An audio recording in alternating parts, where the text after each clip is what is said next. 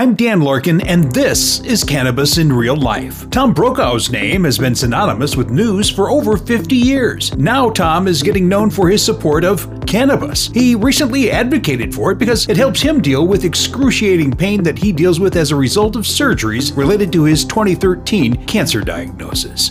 Do you know what a terpene is and why it's the best kept secret in cannabis? Well, don't feel bad if you've never heard of them. Cannabis in Real Life contributor Rochelle Gordon explains the basics of terpenes in our Learn section on the front page of CannabisIRL.com. And while you're there, be sure to watch our video from 1982 when we first started exploring cannabis. You'll love my hairstyle and my cheesy mustache too. And if you watch the video all the way through, you'll learn what veterans have to say to legislators about legalizing cannabis. Want to learn more? Go to CannabisIRL.com. Cannabis in real life. I'm Dan Larkin.